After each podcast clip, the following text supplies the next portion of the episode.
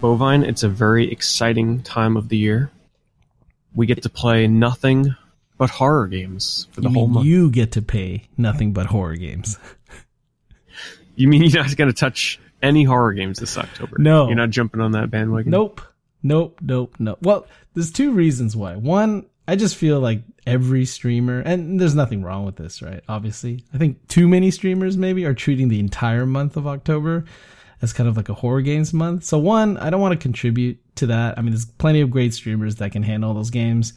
And, you know, two, for everyone that knows me in my stream probably is already aware of this, I can handle scary anything, apparently. See, but that's how I used to be too, and I've been converted due to Twitch. How, how I that? feel that when you play these games in a setting with an audience, it helps ease you in a bit more. Like, come on now, Bovine. I used to be the same. I used to be scared of stuff that wasn't even a horror game. And last year, I was able to beat Outlast in one night in the dark. Okay, what I don't understand about that though, Pete. So let's let's pare it back a little bit because one, for as long as I've heard you on podcasts or YouTube stuff, I mean, you're like the horror guy, at least for movies, right? And we could talk about how this is a separation, but is that not the case? Didn't you grow up watching scary movies your whole life as a kid? I did, yeah. I was brought up on horror movies. Uh, I loved monsters. I loved werewolves. I loved zombies. I loved all kinds of monsters and creatures. And So where's You know. the disconnect? How do we lose that from movies to games? well, um, I think it's just because I always hated the connection of having control over what scared me. And I also think because a lot of games have a lot of jump scare moments, more so than the movies that I like. Maybe that's why I don't like most new horror movies, is because they're they're filled with jump scares, and I think that's just such a ski, uh, cheap scare tactic. So games, I feel like a lot of the horror games these days are kind of the same way. But I've come to notice that my favorite types of horror games are the very atmospheric ones that kind of scare you not from jump scares, but from just the atmosphere itself. Like last year when I played Silent Hill, Mhm. that was an experience that I really enjoyed because it wasn't really, it wasn't a jump scare game. And yes, it, it was creepy when the, the, you know, the enemies would chase you and whatnot, but I came to kind of appreciate the sense of dread just from the environments alone. Um, but I think, you know, growing up, I don't know what it was, just being in control of the scares in these games. Like, for example, I used to get scared playing a game like Tomb Raider on PlayStation 1 Okay. it wasn't even a horror game, but the T Rex when it would chase me, I pretty much had to stop playing the game there. Any enemy in Tomb Raider just terrified the shit out of me. Sonic the Hedgehog, for example, Sonic the Hedgehog. um, the first one when you're in the uh, what is it like Marble Zone or something like that, where you're Uh, getting chased by lava. oh, Yeah. okay, okay. Anytime I get chased in a game back then, like it just terrified the hell out of me. Huh. So was it just that feeling of trying to escape under like duress essentially or I mean what what do you think that comes down? Like were you did did people like chase you around as a kid or something as well that kind No. of bred into that or what do you think that No, comes from? no, I, I honestly have no idea. Hmm. I don't We know need- where it came from. We need to bring back that psychologist from last episode. Delve into the fear. Yes. all these years, like maybe it was. I think the, the the final nail in the coffin. Like I played horror games. Like I played some of the Resident Evils. Mhm. Um, I played one quite a bit up until you know as far as I can make it in terms of like just giving up on the puzzles when I was younger. Hmm. Um, I played two and three. I never finished those though. But I think the final nail in the coffin was Resident Evil on the GameCube with the um Oh, the remaster? what do they call them? The red zombies that like chase you from room to room and they're really Oh. fast. Yeah, yeah, yeah, yeah. The first time I encountered one of those, and they're only in the remake of Resident Evil on GameCube. They weren't in the original. The First time I encountered one of those and they caught me, I just shut the game off and never went back. and ever since then, I was pretty much done with horror games. Like Resident Evil 4, that was also probably another one where uh in the beginning of the game, the guy with the chainsaw Yes. chases you into like the house and he like busts in the house and comes up the stairs and it's just like nope i'm done done with horror games i just i couldn't deal with it So going back to it though, so you're saying, I mean, it's kind of more related to the quality of the type of square. You know, we're talking about jump scares versus, you know, something more slow burn in terms of something that's, you know, creating dread or a sense of dread. I mean, How does that work in terms of because I mean, a lot of the movies, like you were saying, right? You tended to watch, I guess, some of the horror. I mean, it sounds like you watched all horror movies, whether they were jump scare. I mean, or were movies anything. just not too yeah, anything? Anything, right? So that included jump scares, cheap scares as well. But that didn't, you know, did that have any even effect on you at all as a kid growing up in terms of either jump scares or psychological, you know, dread style square? Um, I mean, there were moments where you know I would be afraid to go to bed at night Mm-hmm. you know, because I'd have to walk into a dark room, like after I got done watching a scary movie or something. Yeah, of course there was that. Mm-hmm. Uh, like the one movie, there were a couple of movies that just m- mortified me of like complete terror. Uh, one of which was always Silver Bullet, Stephen King's Silver Bullet. Uh, that movie just always, Jesus. I mean, I watch it now and it's kind of funny what scared me back then, but like that was one of the only movies where I had to like turn my head away or close my eyes at certain scenes because it was just so scary. But I think the, the separation is that I'm not in control of the scares in horror movies, whereas in games, I feel like I'm in control of it. Hmm. So in control in the sense that I mean, you're basically talking about immersion into the character and you know, Right. being closer, more closely attached to the actual terror that's being. It's up to me to run away when the monsters pop out of the windows, whereas in the movies, it's up to the actors to run away. So I feel like just me having to be the one that runs away from this stuff in the game, just I never found it enjoyable back then. And the reason why I think Twitch helped me into that is because I have the distraction of Twitch chat there. So it's like as though even though I'm, I am alone playing these games, I'm not really alone because I have an audience there Hmm. cheering me on or watching me, and you know I can talk to people as this happens, and strengthen numbers. uh, I guess that kind of helps bring me into the genre a little bit easier, But- knowing that I have that sort of comfort blanket. Yes, we can now refer to Twitch as a comfort blanket.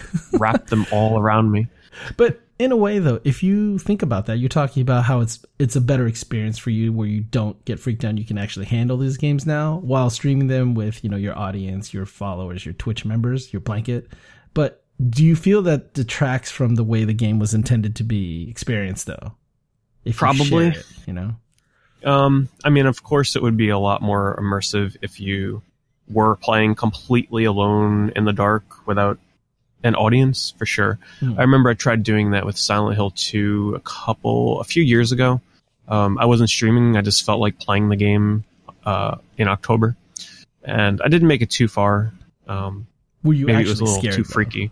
Yeah, I don't know, but I'm going to be revisiting that this month. But I do feel that yes, when you stream games and you are making commentary, um, of course it changes your perception. I, but I, I think that's also because Twitch kind of pushes you to play these games because you kind of feel the peer pressure, right? Like Mhm. if you were to play these and you found it's like, okay, this game is way too spooky. I'm just done after 30 minutes. Whereas if you're streaming and you set your stream up to be like, okay, tonight I'm playing Outlast, you can't just be like, oh shit, I'm only playing 20 minutes. Goodbye stream. See you guys next time. It's like, no, you're kind of forced to play the games in a way because you don't want to disappoint everybody. See, that makes sense. And I mean, another reason why I don't feel like I want to stream any of these scary games, because here's here's where I come from. I really respect like horror movies. I respect them because I grew up in fear of them.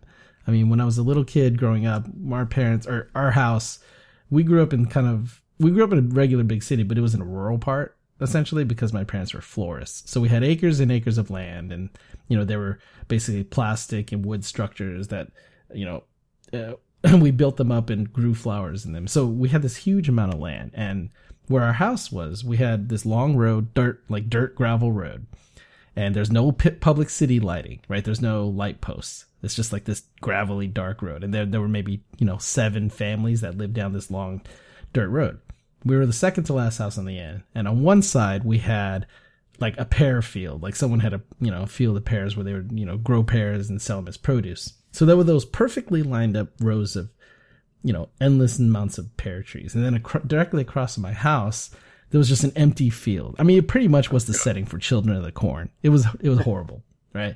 I mean, as a kid growing up during the day, it's great. You can go out and experience like countryside almost, but then once the lights go down and then you have nothing beyond your porch light, your imagination as a kid runs wild. And that was kind of how that was the environment I grew up in. And that's why on one hand, you know, and then my parents were never about, hey, let's sit down and watch, you know, Friday the 13th or Nightmare on Elm Street. They weren't, they were all about blocking me out from anything, you know, gory or horrific or movies. But, you know, in a way, of course, by blocking me out from that, I get drawn to it even more so. You know, more curious about those movies. So my dad, he would love, you know, renting, you know, horror movies, you know, slasher flicks, and he would watch them at night. And you know, I always knew it was like after we went to sleep, and then my dad would go down and he would, you know, watch these scary movies. So I could always sneak down the hallway, you know, hide behind the couch, kind of like sneak glimpses at these movies and listen to them. And all of that just led to building up my complete and utter lack of bravery to watch these movies or play these games. And I guess that is a good point. Just the setting of where you grew up, you know? Yeah. And, and you know what it was? It was it, because, you know, it was just such a like a taboo thing, I guess, as growing up. Like I said, it draws me even closer to it, but only close enough so that I burn myself. You know what I mean? It's like being drawn to a flame and burned and then you run away. Because like everything else, like if I watch a scary movie, even today, and, and you know, I I love the idea of scary movies and scary games. I think it's great. I think building up dread, building up fear, even jump scares, I think they all work effectively in terms of like freaking somebody out and getting them scared. You know, just generating strong emotions. That's kind of what the experiences of what you always want, whether you're watching a movie or reading a book or playing a game. You want to be able to evoke, have it evoke strong emotions from you. And if fear is one of them, that's just one of those emotions. But for me, I just can't handle it. I mean, anything that's ever scared me, even in the slightest, I'll run away from it like crazy. So for games, you know, I've probably played 15 minutes to an hour of every scary game that's out there because I want to experience it. But the minute I get into it, I start getting freaked out. I just, like you said, you know, I just have to run away from it. And that's with movies too. Like I'll watch 30 minutes of a movie, you know, and then it'll freak me out. And I'll have to back out and read a synopsis later or jump to the ending or something. And I hate doing that, but I just, you know, it's like I I want to know what it is, but I have I'm more comfortable like reading about it than experiencing it all the way through. So in a way, I just I kind of cliff notes a lot of the scary stuff and content around us. See, when I was growing up, I had a local couple local um, video stores near me that had very extensive VHS horror sections. So it was like a, a weekly thing where my parents would take me and I'd go straight to the horror section, just like forget all comedy, psh, drama, Cartoons. action, get the hell out of here, like straight to the horror movies. And every week, just rent a different horror movie. Uh, you know, luckily, you know, parents didn't care what the hell it was rated, just so just pick out anything I wanted. Um, well, what what, well, what originally happened was they showed me Abbott and Costello meet Frankenstein. Okay. Uh, which was an old classic horror movie that had the actors Abbott and Costello, which you know they appeared in a lot of uh, comedy movies back then as the duo. Um, I wish I knew a little bit more history about them, but they showed me that. But it also had the Universal monsters like the werewolf and Dracula and Frankenstein and mm-hmm. Wolfman. Um, so it had a little bit of a comical twist to it with Abbott and Costello, but it also had the real sort of like Universal monster feel to it as well with the the scares that those movies would bring. And it was a great pairing. And they showed that to me as my first sort of quote unquote horror movie ever, which I still believe is one of the greatest horror movies of all time. Like mm. seriously, if you're a horror fan, you have to watch that film. It's such a, a coming together of all the great monsters back then, um, with a nice funny twist to it. But they showed me that, and I loved it. And they were like, "Okay, maybe we should, you know, show them a couple more horror films." And then that's kind of where it evolved to showing me stuff like the original Night of the Living Dead, and you know, of course, Godzilla, if you would classify that as a monster or I would I don't know if I wouldn't say creature horror, feature, but, more like yeah, a, creature feature, uh, and then you know kind of graduating to stuff like American Werewolf in London were some of the earliest. Kind of like just to to paint the scene here of some of the the earlier horror films that I'd watched, um, and then of course I'd go to my grandparents' house. Now, mm. my grandparents were huge, huge VHS collectors. Like mm. when I tell you they like every single week, my grand my grandparents would go to a flea market, and there would be um there would be like a VHS dealer there where he would have, you know, illegally selling new uh, movies that would always come out like burnt onto D- uh, VHS, uh-huh. but he would also sell, you know, actual real VHS. So needless to say, every single week, my grandpa would come back with like 10, 15, sometimes even like 20 new VHS movies. So I'd go over to my grandparents' house and it wasn't just playing video games because my grandpa was a he played games, but it was also watching horror movies. Now they were a little bit more protective over like what I watched. So if it was a scene with like some nudity or whatnot, you know, of course I'd have to turn my head, whatever. But yeah, but turn back to the gut bloodletting, right? exactly. They didn't care about that. They were just like all for it. So I'd watch horror movies once a week, renting with my parents. Uh, and I'd go to my grandparents' house, like, I don't know, once every two weeks, once every month or so, and have a smorgasbord of more horror movies there, which is where I discovered a lot of the really great films that I, I, I always remembered growing up watching. Like, that's where I discovered Lucio Fulci's Zombie, which is one of my favorite horror movies of all time, and just so many countless others. And it was kind of, uh, you know, it's kind of, uh, reminiscing when they did pass away and, you know, family had to go to their house and clean out their basement. It was just astonishing. Thousands upon thousands of horror movies. I mean, not just horror movies, but VHS in general. Mhm. Crates and crates and crates and crates. Unfortunately, a lot of it was stored in a basement, so mildew and mold was a factor on a lot of them. However, I pretty much picked over the entire collection. I must have went through. It was very tiring, um, but I must have went through with help. Um, couple hundred. Yeah, I would say maybe three or four hundred crates of VHS movies. Wow. Um, and picked out all the horror movies, many of which I remember watching when I was younger. And, you know, they're in storage now. Uh, it's just the amount of time it's going to take to go through them and test them and see which ones might have mold damage is g- quite the daunting task. But you just can't throw that stuff away. You know, not just the memories that I have of my grandparents, but just the memories I had watching the films. And it's like a piece of history. Some of these VHS movies, the horror movies, are really rare and hard to find. Some of them go for, you know, some of the ones I picked out are like 30, 40, 50, 60 dollars each. And, you know, how can I just toss that out? You can't. Yeah, it's starting to become a big collector's. Well, I guess it has been for a while, but a lot of those, they just, uh, like, I'm sure a lot of those masters from the studios, they either lose them or just don't care about them, throw them away even. Yeah. So maybe this may be and the that's why so vestige. many that's why so many VHS horror movies are so hard to come by Hmm. is because a lot of them never made it to DVD. So they're they're kind of sought after collectors items. And I remember last year I was researching horror VHS, you know, of course, right around the time when I was inheriting all these movies. Because I, I absolutely, it's just the collector in me. Like I absolutely love the box art on these movies. It's Oh, just for sure. it's, it's there's something about owning them on a Blu-ray and owning it on the original VHS. There's there's such a difference. You know, it's as though owning a reproduction of a Super Nintendo game Mhm. or owning a real Super Nintendo game, like with the box and manual. It's just not the same. You know, um, maybe that's not the best kind of comparison, but man. just having these huge boxes and it goes through going through the era like the 80s and the 90s were notorious for having especially the 80s for having like these gigantic cardboard boxes with the plastic trays inside Mhm. i mean absolutely enormous boxes and the reason why they did that especially for horror movies was because they needed to get noticed on the shelves yeah, needed to how do you stand out? attention. Mhm. how do you grab someone's attention on the shelf at a rental store? Put your horror movie in a gigantic freaking box with the most gruesome, over exaggerated art that you can find. You know, most of the time you'd rent these horror movies, and it was kind of disappointing as a kid because I would rent these movies in hopes of seeing all the blood and gore based on the cover. And then you get nothing. home, yeah, it's like 80 minutes of filler story and then like five minutes of the gore that you sought after. Well, And that like, was the thing. You're talking about the video store. Like I remember going to the video store, and obviously, you know, since the horror section, it wasn't like behind blinds or anything because it wasn't like the the pornos or anything. But it was it was horrific scenes of graphic violence. You know, and Very they were, graphic. They, were all there, but that was the best part. Like for me, being very you know very taboo for me, but still kind of like the times I was at the video store, that was the time I can kind of jump in and dive into checking out all of these movies, reading the stories on the back cover, checking the really horrific violent scenes that they picked out on the front, usually with a scantily clad, you know, hot girl or something showing some thigh or some dress. usually like a, a maniac stabbing out her eyeball. Like there were some really graphic freaking covers. Yeah, there were. If you ever research like most graphic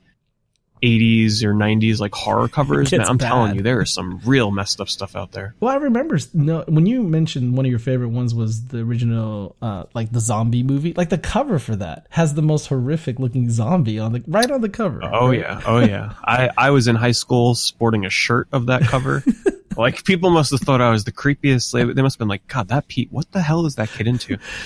Because wearing the cover for, if you're curious what this looks like, just Google Lucio Fulci. That's L U C I O F U L C I zombie cover, and you'll see. Yeah, it's it's quite gruesome. Make sure it's an hour after you eat lunch or breakfast. So just yeah, just just to visualize it for you, it's just this like really, um, really grotesque rotting corpse where it's just like blacked out eyes, no eyeballs, and there's like some worms and maggots falling out of one eye, and he's still got some teeth kind of like dangling in there with the the brownish earth still attached to his decaying skin and bones. Like I mean, it's seriously, it gives Yeah. Greg Nicotero a run for his money today at the Walking Dead makeup. You know, it's really it's it's it's really good. And funny enough, the the kid that actually played that zombie in the film, he was like it was like a 15, 16 year old kid that played that zombie in the movie. I thought that was always kind of fun. Oh, really? Um, no age limitations, I guess. They could just have anybody, hey, go be a dead corpse with all these rotting like organs and entrails coming out of you.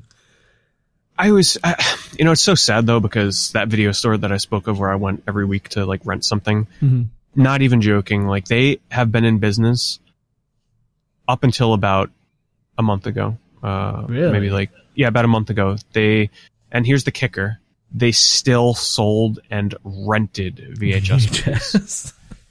rented like a, because they downsized. They used to be in a larger location, and then they Uh-huh. downsized to a smaller store. Um, and then I guess just eventually VHS the business of renting and buying VHS. I mean, yes, of course they had DVDs, they had Blu-ray, Mhm. but they had a very extensive collection of especially horror VHS. So all those old horror movies that I used to be into, uh, a lot of them were still available for rent. And I, I went in there.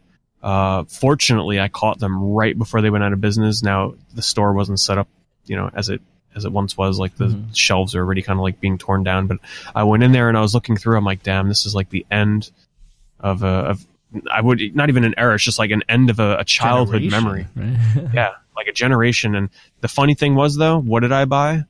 I bought four Blu-ray movies from them. So it was sort of like Way just to archive the past, there. Yeah, it's just like reaffirmation of like, okay, yeah, you know, maybe uh, maybe it's time to put the VHSs to rest for this store. I, I, of course, all the good stuff was picked over, and I'm sure the owners of the store kind of took most of it home for their own The personal collection. I would assume, or, yeah. but I just thought it was kind of ironic that I'd go into a VHS rental and uh, for sale store and buy some Blu-rays. And that was the original rental place that you visited as a kid Yep. then? Yeah, wow. Not the original location; they Yeah, changed locations. Um, it was because it was up by like a card store that I went to, and I just saw on their window store closing, and I'm like, oh my god, I have to go in here. and yeah, it was you know it was sad because there's probably never going to be a place around like that ever again that's renting VHS Ah, movies. you go in there and you buy Blu-rays. Yo, can I have Babe the City Pig or yeah, it was it was sad, but uh, I don't know. Horror for me when it comes to movies now, it's just even it. Like remember everybody was like riding, riding it over how freaking Uh, amazing that movie are, apparently yeah. was. So I'm like, I bought into the hype. I went to the movies to see it, and it's just a jump scare movie. Like I don't. Here's the thing. I don't mind jump scares. Mhm. I don't mind if there's some jump scares in the movie. That's fine. But all that movie is is just jump scares. Is it really? That's really disappointing. I mean, I was a huge fan of the book, and I loved the TV miniseries. I thought they captured a big element of the story. And then I heard that the movie was getting a lot of good reviews too. Now I couldn't tell whether the good reviews were coming from book readers or just moviegoers. Right? It's hard to tell these days, and a lot of people don't put that up front. Well, But- maybe my opinion is kind of jaded because I've never read the book and I've never seen the original TV series. so Ah, going into it with a fresh mind and not knowing the story itself and the characters and you know how it plays out, um, was it a good movie? Yes, but I just feel like people are so. It's almost as though people, in order to get a good horror movie these days, they expect it to be filled with cheap scares jump scares. You think? and I felt the- like that this movie is just so predictable. You see it coming from a mile away. Every scare in the movie, I was never scared once. But it's like that 80-20 rule, right? You're talking about the average moviegoer who probably enjoyed the jump scares because that's that's what they pay for. That they go into it expecting it, they get it, and they're like, okay, good movie for me, right? So I don't really, I'm not going to talk bad about this movie because Yeah. it delivered what I expected. It's a lot of teenagers and you know people that just go to have a good time and they enjoy the jump scares. I get it. People like jump scare movies, but for me, just because I grew up on those 80s and 90s horror movies where the scares were not really jump scares, it was just the fear of the unknown, you know, not seeing. You know, the scariest things in those films were always what you didn't see. What you don't see, rather than what was shown. You know, maybe it was just a shadow peering around the corner or a scene where someone dies, but you don't see how they die and you only see the aftermath. Like sometimes that can be more terrifying than, you know, always having a freaking clown hmm. jumping at you every ten minutes in the film. You know.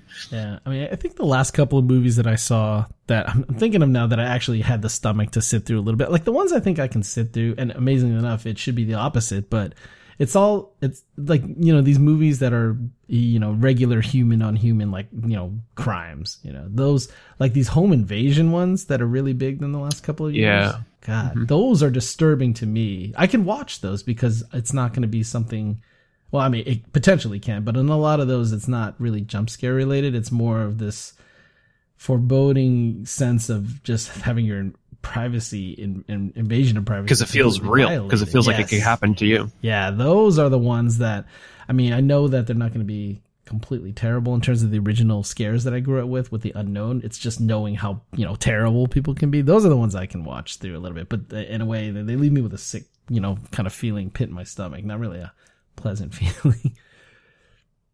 What was the last one I saw? Oh, uh, God, what was it? Get Out or something? Or Mm. what the hell was it? Not Get Out. Oh wait, was it Get Out? Was yeah, the Get Out. from Key and Peele or, or no, where was it? it was that. It was the one where um Like the African American couple had the, the. I don't remember the names, but it had like the black actor and his wife, Mhm. and they went to Like old- the mother's house. and it's some old white like Ku Klux Klan style town or something like that. Yeah, yeah, something like that. That movie took me by surprise. I really enjoyed that movie. Like Really? you can't speak about it uh, without spoiling it, so Mhm. I can't really say too much more. But I'm telling you, like if you're if you're a fan of horror, suspense, thriller movies, and you're looking for something completely different that kind of like bends a lot of genres that you would not kind of be expecting, uh, you need to see Get Out. Hmm. I remember I remember a lot of people in my chat were like, "Oh, have you ever seen Get Out?" I'm like, "No, no," and I just kind of like wrote it off. And then one night I just watched it, and I was like, "Wow, that was really damn good." So you know, it takes a lot for a quote unquote horror movie, if you want to call this horror, to impress me. I, I would definitely call it horror. right? You have to see this movie. like a thriller more of it seemed like that movie was more I can't say Oh, I really can't say any more without spoiling it, but it's uh, it's something I'd recommend. I mean the last movie Like I that really took me by surprise was Cabin in the Woods. I really thought that that was something cuz I really enjoyed that. yeah, I had no idea what it was. I thought, you know, I, I just heard that a lot of people were saying that it was a decent movie. Not much. I tried not to spoil myself. You know, similar to games, I just didn't want to read too much into it. So I started watching the movie, and it feels like it's just like your standard slasher teen movie. I was like, what? Why are people talking about this movie? And then mm-hmm. halfway through, you know, they throw the twist at you. And then as it continues on to the end of the movie, I thought, wow, this is this is the kind of movie that needs to be more common, right? I mean, I, and the fact that obviously it stood out was probably because it tried to do something different, which, you know, obviously people caught on to it. But I mean, that kind of, I wouldn't even say it's like genre bending in a way. It was just completely unique in the approach and how it tried to, you know, give its unique story. I mean, it just had a unique storyline in general just to begin with. So, I, I felt like Cabin in the Woods was sort of like a love letter to horror fans, that fans. grew up with horror movies. Because, you know, towards the end of the movie when the big reveal of, you know, what, what is going on. Mhm. And I'm I won't speak to it too much because since this is October, I'm assuming there's probably a lot of people that are doing a lot of horror movie watching and if you've never seen Cabin in the Woods, uh, both of us would definitely highly recommend it. But, you know, you eventually come to the big twist and you realize what the hell's going on and you're like, wow. Why did it take someone so long to yes. think of a movie plot like this. Like that this is exactly genius. thing. I was like, how the hell does this not exist up until this point? So definitely one worth watching for everyone out there. But Can you recall what the last horror movie was that you watched that you had to stop watching? You That I had to stop watching? Yeah. God, I think it was. I think someone. Well, vividly, I know like, and this tells you how long ago it was before I watched like the last scary movie. But I was watching. I remember. I think it was right out of high school or something. Like I went to a house party with a bunch of uh, like friends right out of high school, and um, we sat around, you know, did a normal stuff, play, watching TV, playing games, playing whatever we are doing. And then at the end, they wanted to put on a movie. I think maybe it would have been Halloween time, but they ended up like someone rented a bunch of movies or they had a bunch of movies. Oh, everyone needs to watch this one. They put in Hellraiser. I think it was the first Hellraiser. And I think it was the very first scene. I- I'm not kidding you. Maybe five minutes into it, where I think Pinhead walks out with like the Pandora's box, and he comes out in the first scene. I was like, nope, I can't do this. I just I just stopped right there. I was like, I'm not gonna be able to handle this. I can tell you right now. So I, that was the last one I vividly remember. There's been a bunch since then, but they they kind of just come and go in my mind. But There's uh there's one horror movie that I recommended to everybody on stream today, and uh, I just watched this movie for the first time several months ago. Uh, I've had the Blu-ray for it for a while, but it's it's a movie called House. Not not the '90s horror movie. Uh, I'm really bad when it comes to years with horror movies, but not that horror movie where it's got like the zombie hand. The disembodied ringing hand the doorbell. door. Oh, yeah. See, you can you memorize that though, not the movie itself. Nah, yeah, exactly. I, I saw that movie when I was younger, and I I don't remember too much about it. I thought it was okay. I just remember liking the monsters. But Mhm. there's a Japanese movie called House from 1976, I believe the year was. Uh, someone told me in chat tonight. Uh, but oh my god, is that movie a trip? Like seriously, if you're into sort of like psychedelic horror, and you want to see a take of it from Japan, like it is one of the wackiest and zaniest horror movies I think I've ever seen. Just watch it. I'm telling you. I, I think it's on YouTube potentially, but if not, just I'm telling you, get the Blu-ray, rent it somehow, watch it somehow. House, the Japanese film from 1976. Uh, just, just do it. You know, it's it's a movie that is best watched with others.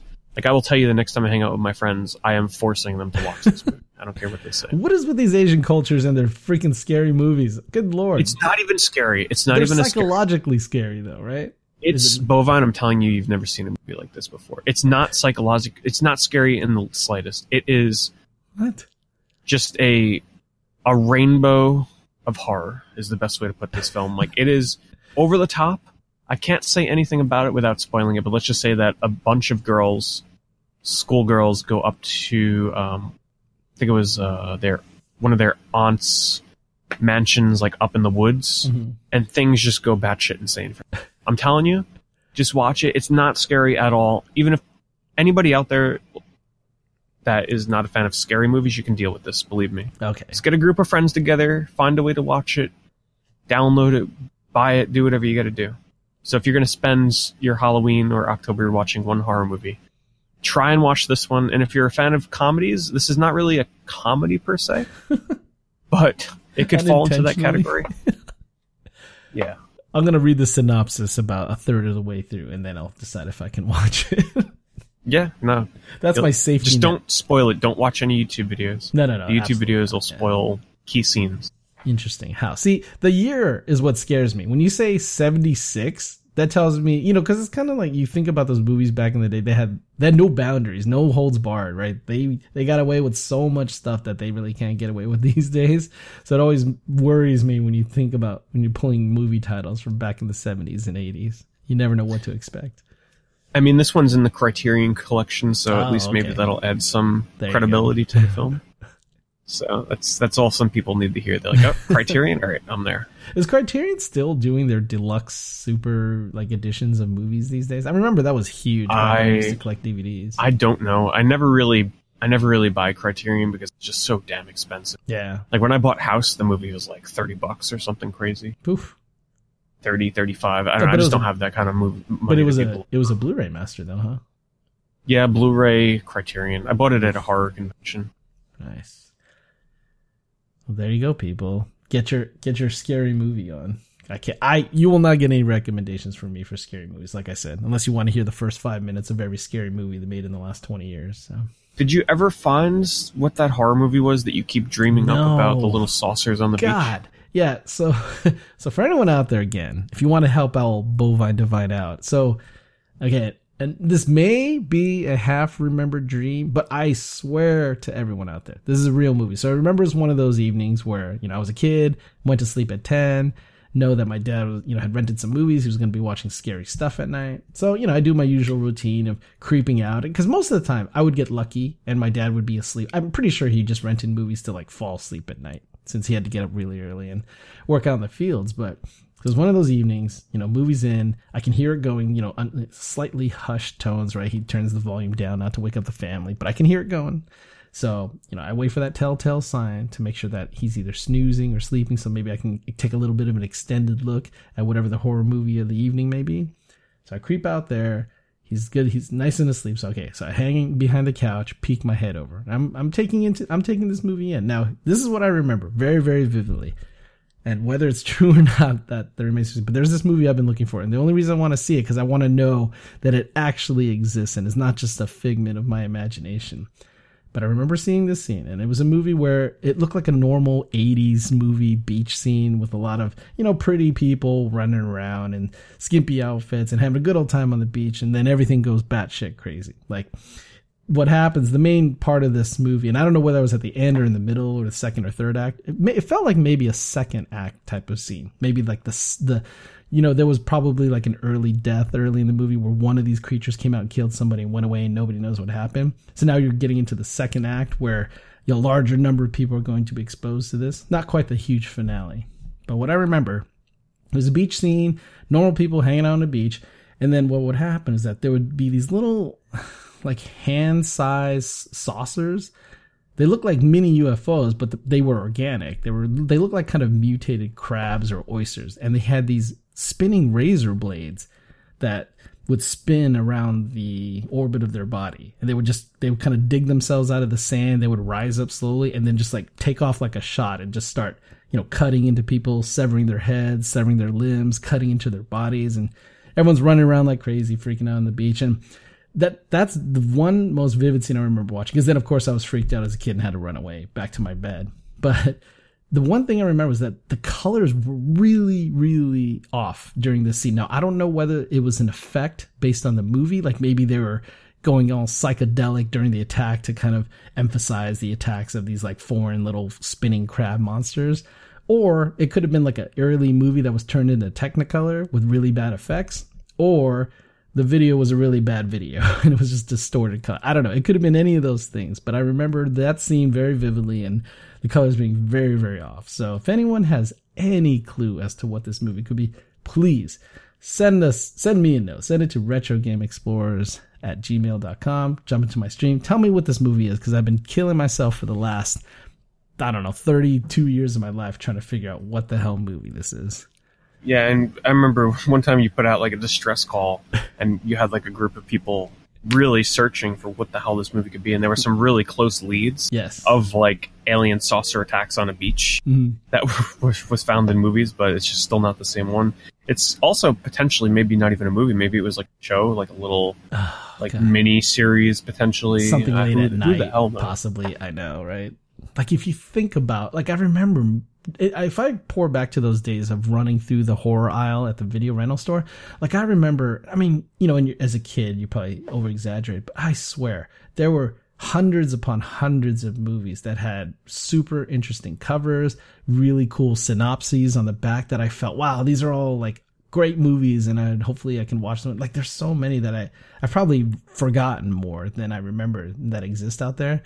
And just, it's, even now as I pour through, like if you go through like IMDb lists of people renting out, you know, even if they try to list out obscure horror movies, like it's all the same, right? You get that same top 100 or top 200 and then you get your same bottom 200 but all those thousands of titles that just sit meandering in the middle that you know have interesting plots or cool creature designs or weird cgi or some rubber effects like god how many of those are going to be lost to time that we'll never be able to see so you mean to tell me that if someone were to like request that you play a horror game, you wouldn't play it? So Not what if what if someone were to like physically send you a horror game and they're like, "This is my request"? No, I mean, I tell them, I say, "Hey, I will send it right back." I mean, like I said, don't even accept it. No, I mean, mail. like I was saying earlier, I really think that in order to fully experience the mo- you know the game, right? If it's a scary game, I think it's meant to be experienced, you know, in the best setting possible for a scary, you know, game. You want to fully immerse yourself to kind of give the game creator that you know, you want to give them that decent try of letting it affect you emotionally. So even if we take like an original horror movie that wasn't, you know, let's take the first Resident Evil because the first Resident Evil for PlayStation One. I mean, that was it was a huge hyped game, right? Like the hype leading up to it was massive for the PS One. It's gonna be like a genre bending game that came out with voice acting, cutscenes, super violent scenes, gore. Everyone was like in waiting in line to grab it. And I was there first day. I bought Resident Evil first day. You know, took it home and I played it probably, I don't know, halfway through the first. Now I have to tell you the most horrific part of that game was the inventory management system, like the constant backtracking back and forth. I think that might have what it, what it was that killed me in that game. But in all honesty, like that game, playing it in the proper setting at night, you know, under the cover of darkness and just walking slowly from room to room, listening to the zombies groaning. Like I really thought the sound design in, in Resident Evil lent itself to give you a very creep me at, creepy atmosphere mm-hmm. to work in. And I think it worked really well. But you know, I got to a point where I was probably just freaked out too much, and I stopped playing. So. I think one of the scariest scenes in a game ever for me was the first encounter with the zombie at the dead end hallway where he's munching on somebody. Uh, somebody, yeah, he's gnawing away, and they play that cutscene, and then he starts to chase you. Like that scene, for for me, was always scarier than the dogs. That was just it. Just terrified me. Yeah. Because when you play that game back then, you don't know what to expect, and then you enter that hallway and you see the first zombie, and it's just it was just terrifying to me. Things that chase you slowly are just Worse. as scary as things yeah. that chase you fast. So, w- what is your take on slow versus fast zombies in movies? I mean, I've seen it done effectively both ways, but the only movie I've really, really enjoyed and really scared me with the zombies are fast is 28 Days Later, mm-hmm. yes. where the zombies, if you want to call them, they're zombies, which they're not, even, where they're really they're fast. But I've always been more terrified of slow zombies because hmm. there's just something about people getting chased by things that are just like Mindless. walking at a snail's pace. it's just I don't know what it was. It just always creeped me out as a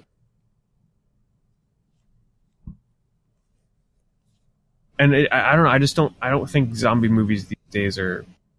I don't think they live up to the caliber of you know rest in peace, uh, George Romero who passed away. You know what was it about a month just ago? A month ago, right? uh, even his more recent zombie movies, like he tried to capture the magic of his original films and like Diary of the Dead, Land of the Dead, all that stuff, but they just never they never live up to it. You know, people are not really into that traditional style horror anymore. They they want the fast jump scares. They want, you know, if there's going to be a zombie movie, they want the running zombies. I can't even recall the last time a zombie, a true zombie movie, was in theaters. But you just don't get that anymore. well, can I mean, you? I, I, don't remember what the hell the last zombie movie was in theaters. What was it? I don't know. I mean, I watch. I'm a pretty big fan of Walking Dead, so I've been continuously watching the TV series and the spin-off, you know, Fear the Walking Dead. So it's mm-hmm. kind of like where I'm getting my zombie fix, and they tend to have pretty much like the slow kind of plotting, more kind of in yeah. numbers, strength in numbers zombies. So, you know, you can kind of get your fix there. I guess, but man, I'm telling you, I've kind of fallen out with Walking Dead. I used to be a huge fan of that since oh, really? season one. And what happened? The past season or two, I don't know what it is. Maybe it's just because I just keep weighing it against Game of Thrones and how amazing that show is. I mean, they're two different shows, sure. Well, you get zombies just, there too. Don't forget. I, I think the drama aspect of Walking Dead is just getting to just the fact that every episode now just feels like a, a drama show, and then it's like, oh, zombie shows up, shoot it. Okay, onto the drama. Like it just, it really feels like they're just injecting a zombie into every episode For just to fill yeah that that need that people need to like just see a zombie get killed and then just get on with the drama. Yeah, kind of like the zombie kill per week, just to make sure you still will remember you're watching a zombie show. That has they have fallen under pretty heavy criticism over something like that. So yeah, I mean, I still like the show, but I'm not as attached. I think season one is like one of the strongest seasons in that entire show. Yeah, I mean that first episode, that the first, sort of the first episode, the fact that they just pulled it right off of the comic and captured like every scene perfectly. Like I thought that was just like the biggest opening for a show that they could have done, and they did a good job. Yeah, it, it did a good job of setting the scene, and you know, I don't, I don't follow the comics, so I didn't have anything to base that show off of, so it kind of ah, okay. blew me away even more. And I know a lot of people are like, "Oh, how could you watch?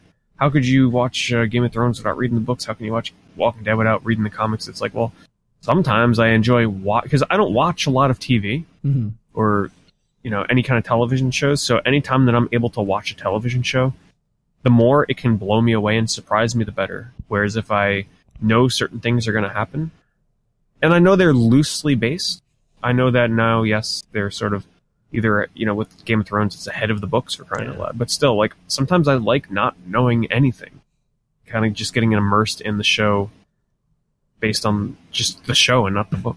Yeah, that's a good point. I mean, I've been following the comic book from like issue two up till the current one. I mean, it's still going on now. I guess Kirkman's saying he's going to be ending it pretty soon and maybe within a year. Mm-hmm. And where they're at now, I mean, it's it's cool. I think the cool part about Walking Dead was that they did follow the comic as a framework, but then they kind of just changed it a little bit for the TV show. Not just like they moved characters in different spots. They even introduced new characters that don't exist. But mm-hmm. it was cool that they were they would even if they would fork off into like a new storyline, they always did callbacks back to like big scenes from the comics. So I thought they did a pretty good job of you know, kind of remaining faithful to the comics as inspiration, but then doing their own thing. I mean, it worked out pretty well. I'm still a pretty big fan of both the comic and the show, but I can definitely see why people, especially if they only follow one or the other, they would fall into kind of like a malaise with the show and just be a little. I mean, that second, that third season where they went to the farm or whatever, that oh, just bored God. the hell out of so many people.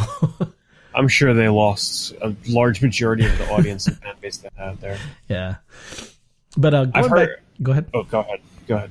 No, I was gonna say. Um, I, mean, I was gonna finish off and then jump into games, unless you had something more on the TV show or anything. No, no, yeah, we can we can get back into. I mean, so getting back into the games. I mean, like for myself, I mean, I do my best to kind of keep track of horror. Games. I mean, and like I said, one of the biggest things is I I do eventually feel I will get over this hump of playing scary games. I'll actually grow like a spine, you know, and be able to play these things, or you know, maybe I'll cave and start playing them on stream. But I really, you know, like I said earlier, I just feel uh, it'll ruin that excitement. But I, I, I'm always very interested in what they're doing in the horror genre for games like that. So along the way, I've bought, you know, all the horror games, all the Silent Hill, all the Resident Evils, all the lower, all the lesser known titles. I actually just picked up uh, Dementium 2 for the DS today because I heard that it does a really good job of, you know, setting mood, atmosphere, and is a decent game for the horror yeah, genre and for the DS. It's uh, it's a very technically impressive DS game. Yeah, uh, so, the first one and the sequel are both yeah, very. And I heard I heard the sequel really kind of takes things in a weird way too. So hopefully it's going to be a game worth playing. And actually, I'm looking. I don't know. Maybe I'll I'll cave in and play one DS horror game or something like that. I'm not sure. There's but, there's not many to choose from. Yeah. So good luck. It's because when I was doing my research for what to play this October, I mean, it's just it's kind of sad how many horror games actually exist on on real uh, console system platform N-Gage 2.0. You know what I mean? so wait, in terms of the scary games, though, I mean, were you finding it difficult to dive into like the past libraries to look for games to play? Like, were you like kind of scraping the barrel, or do you feel that there's enough to kind of pick? Um, I was trying to look for titles that aren't like so well known. It's like okay, I'm not just gonna sit here and play like Resident Evil and Resident Evil and more Resident Evil. you know, I, I was trying to find stuff that's different. So I I was really surprised at just how few horror games there really are on console. Now, that might sound weird. You're like, but oh, there's a lot of horror games. But when you really start doing your research and digging down into things outside of main series like Silent Hill and Resident Evil, and mm-hmm. I don't know what's like some other mainstream kind of horror titles that are not on PC.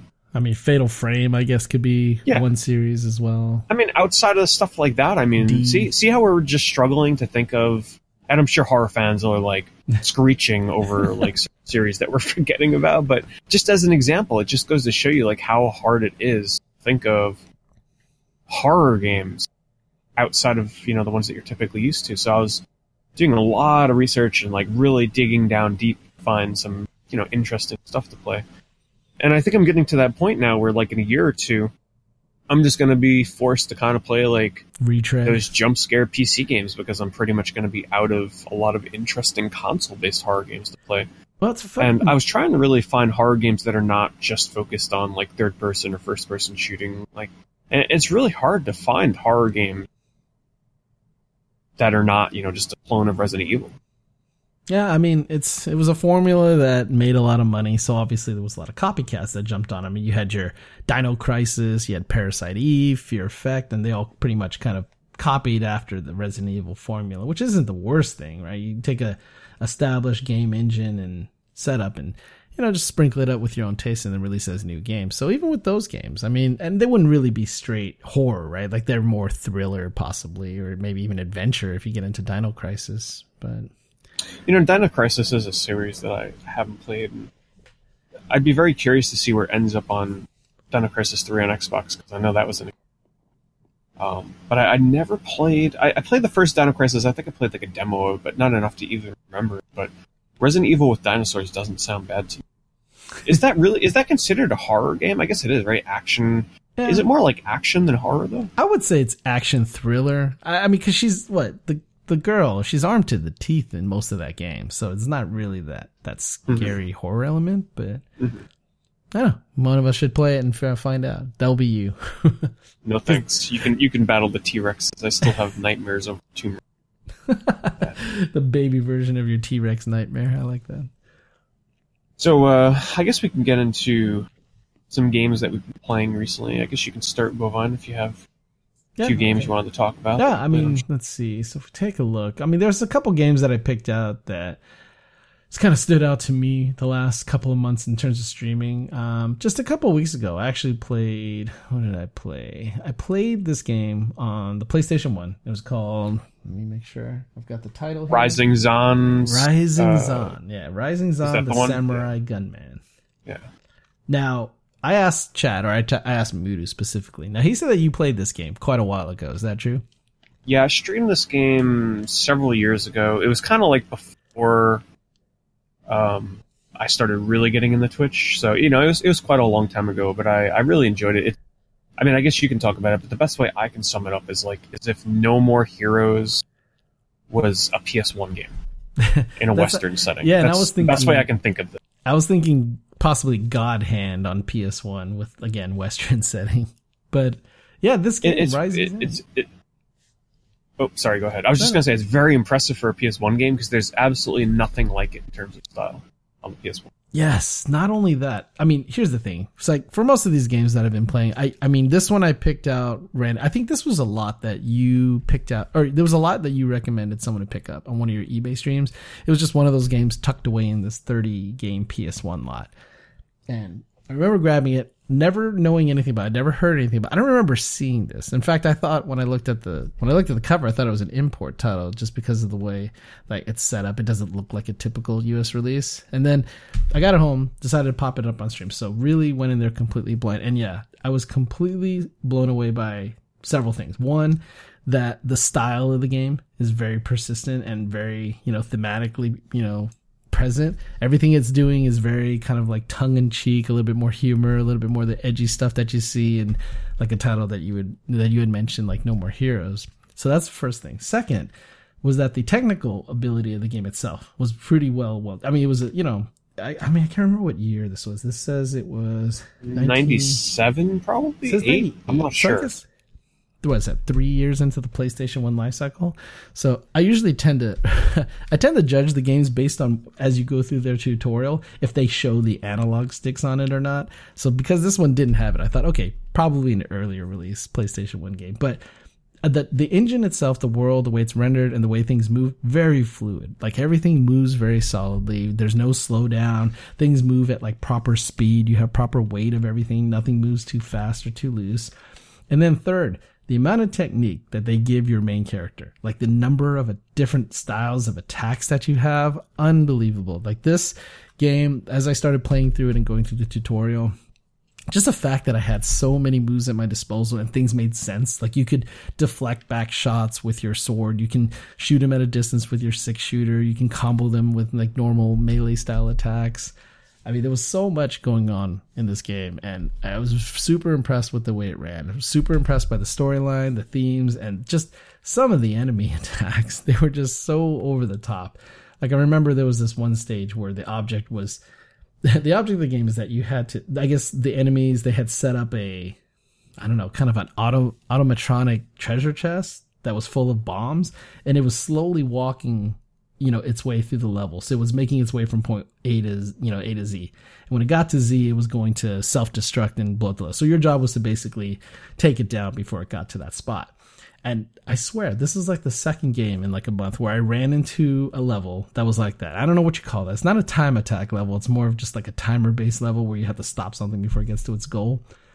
And I had this problem in Finny the Fish where I had to like run around and like retrieve these like herbs to take it back to this otter. But the the window of time that I had to be able to, you know, pick up the leaves and swim all the way back because as you swam, you would drop these leaves and you had to get there with like a certain number. And I swear to God, this sequence, it was like the toughest run I've ever had in like my gaming life. It was unbelievable how stupidly small the window was to like get to the goal. And I barely made it in Infinity the Fish. And then I'm playing this level in Rising Sun. And it's the same thing again.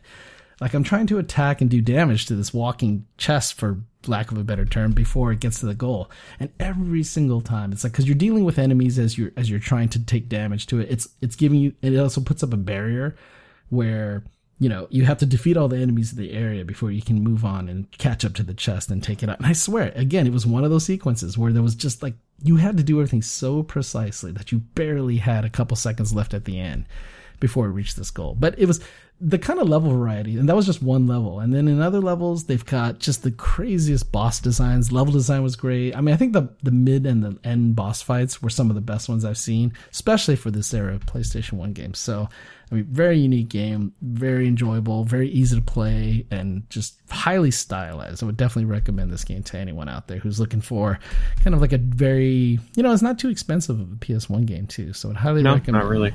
It yeah. will be though. I'll tell you though, that is the type of PS1 game that once PS1 collecting once people start digging in the PS1 a bit more outside of RPGs, that mm. Is going to be a game to keep your eye out for. Yeah, it was very. It just oozes. it oozes such style that it's just not typical on PS1, and it it it really feels like a game that should cost more than what it does. Yeah, it's it, as weird as that sounds. No, you're you're absolutely right. When and even at the point where I picked it up, I was surprised that I mean it was in that lot, of course, but even looking at individual prices, not too bad at all for PlayStation One era games. So highly recommend Rising Zan. So hearing you talk about Rising Zan like that reminds me of when I played Akuji the Heartless uh, uh, on stream about a week or two ago. And that was a request that I had, so I was like, I didn't have it. They requested that I played it, and I'm like, okay, I I kind of want to play this game anyway. So I had the I had a hard time seeking this game out. I was very determined to get it at a convention, and I eventually did for ten dollars. But I'm glad I finally did because, man, well, here let me put it to you this way: the first half of Akuji the Heartless, and this was developed by uh, what was it? Oh god, the developers did um Gex, Crystal Dynamics. Hmm. Yeah, so it uses the Gex three engine, which let me tell you was a little bit of a problem. The camera in in this game was not the greatest, but it uses sort of like a tribal theme where you play as sort of like this voodoo doctor type uh, character and you go through these Amazon rainforests and these underground temples and sort of this hellish cave that's filled with all these skulls and man, I'm telling you, the first few levels in this game were so promising. It was like blowing my mind at how I had missed this game for all these years because the level of detail, the amount of attention the detail in terms of textures, these unique patterns on every wall, all the enemies were different. You know, just just the way that they'd throw in these little touches of um, of details into the levels that is not typically seen in, in PS1 action games this one level that will never leave my mind now when it comes to most technically impressive PS1 scenes. But there was this one level at night in a thunderstorm with rain pouring down, and you walk on into this underground tunnel, and there's gaps in the ceiling of this tunnel, and the rain is coming in through the the the holes in the ceiling, and it's being illuminated by the moonlight. I was just nice. like, holy shit! Like this is, and there was no slowdown. Seeing a PS1 game run this smoothly with the amount of action that was going on, with rain just pouring all over the place, and this really great sort of like I like to think of it as PS1 style lighting. You know that kind of lighting mm. where things are just unnecessarily lit up with like purples and greens and pinks and blues and stuff. You know what I mean, right? They really like, love to show PS- that off. Yeah, I love that. I love those kind of PS1 games. I really do. I, I just love unnecessary sort of wasn't uh, one of those first uh, one of the first demo discs, right? Didn't it have that that it was the T Rex that you can rotate around, but it had all that unnecessarily lighting. It looked like a dinosaur in the middle of like a disco floor.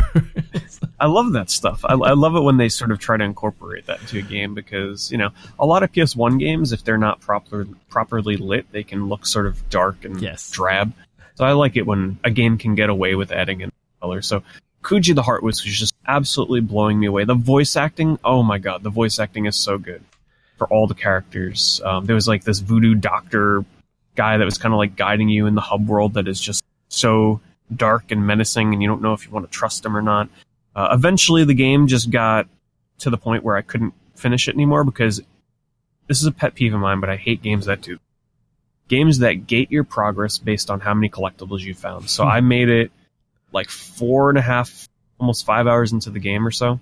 And then it's like, oh, sorry, you want to go to the next boss? You can't because guess what? You didn't find enough hidden collectibles throughout the last five levels, and guess what? You need to replay them now, and not just replay them and find collectibles, but you need to finish those levels from start to finish. Wait, wait, wait. You couldn't just backtrack to collect more or find the missing items? You Or- go to previous levels that you played, and then you have to find hidden collectibles that you had missed. Ugh. And then you can't just find them and then like say back out and save. You have to replay the whole level from start to finish. And some of That's these levels are not short. Yeah. That's Yeah, talk so- about a pacing killer. God, why would they do that? However, this game also fell victim to, I think, a budget issue where the first several levels were just amazing, and then all of a sudden it just hits this brick wall where the levels just turn into this really standard action platformer fare where it lacks the personality and the details that the first several levels had. Ah, It just became such a mundane, boring, not boring, but disappointing level design. Uh, and it, yeah, it really was too bad because I was, I was about ready to put that game up in like top twenty Ooh. you know, if it, if it had kept going the way it did with the first few levels, but it quickly disintegrated into just, you know, a very mediocre action game, unfortunately. I'm still glad I played it, and I would still highly recommend anybody that's a fan of PS1, just buy this game for the first few levels, and you'll see exactly what I mean.